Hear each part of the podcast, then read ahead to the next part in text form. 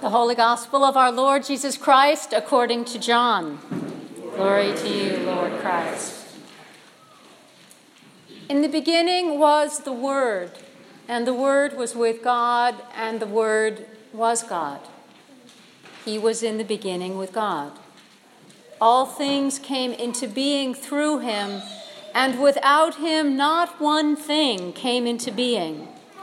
What has come into being in him was life, and the life was the light of all people. The light shines in the darkness, and the darkness did not overcome it. The true light, which enlightens everyone, was coming into the world. The Gospel of the Lord. Praise, Praise to you, Lord Christ. In the name of God, Amen. Please be seated. Good morning, everyone.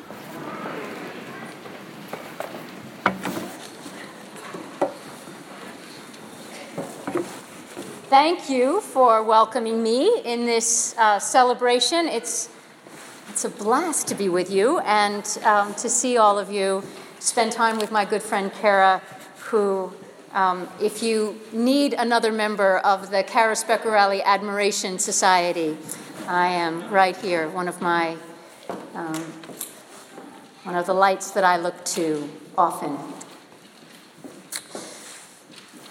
So, about this time of year, in fact, for most of the month of December, I am asked one question more than any other. And I bet you, many of you are asked this question as well, because as far as I can tell, it's become almost a standard greeting in December, uh, a conversation starter.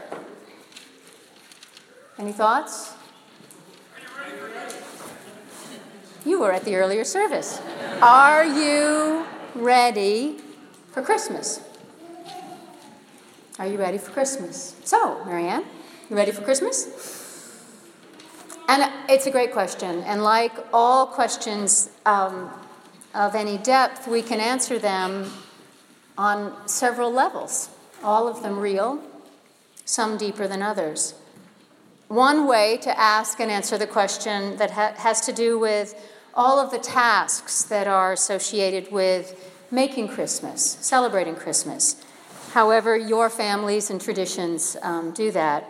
Now, for some people, there aren't that many tasks. And in some stages of life, you don't have to do very much at all. You just get to show up. If you're a baby or a young child, if you're a college student finishing up your exams, you don't have to do much at all. You just arrive, and Christmas is there.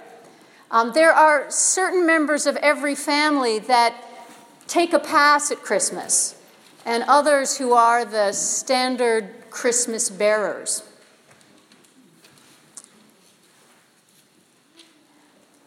So I'd like to raise my light in gratitude to the Christmas bearers here in the congregation.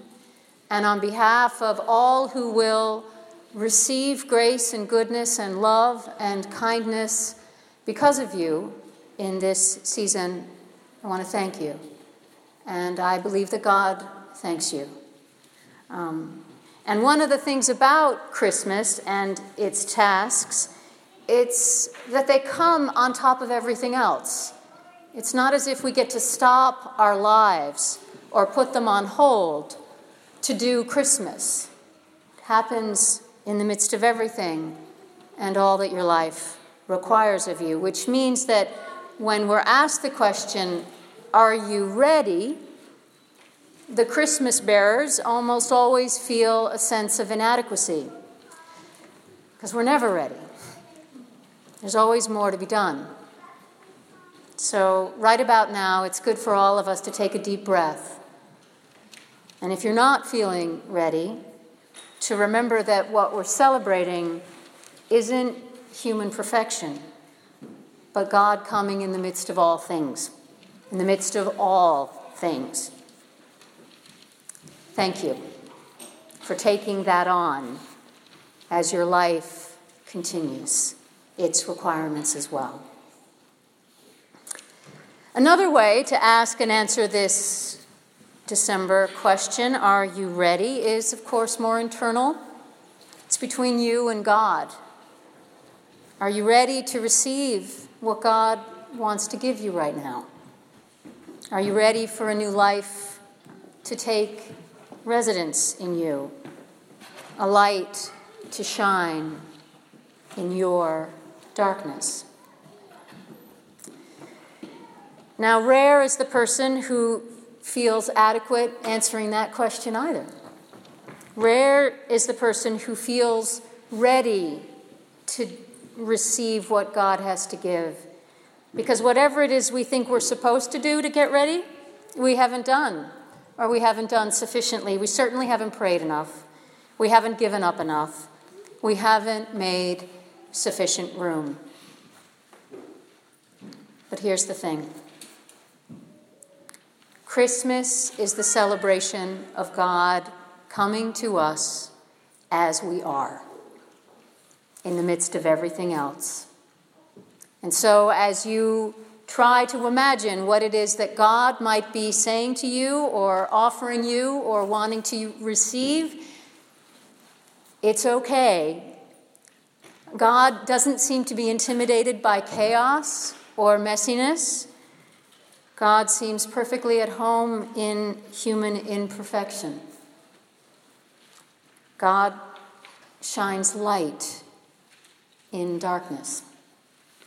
And the great thing about the, the light and the, and the gifts that we're celebrating in this season is that they're not very big at first. It's not a huge light that's shining. You may not even notice it. It's like one star among many, one candle flickering, one glimmer of possibility in your life right now in the middle of a thousand other things. God begins small, inauspicably, uh, auspicably, hardly noticed at first.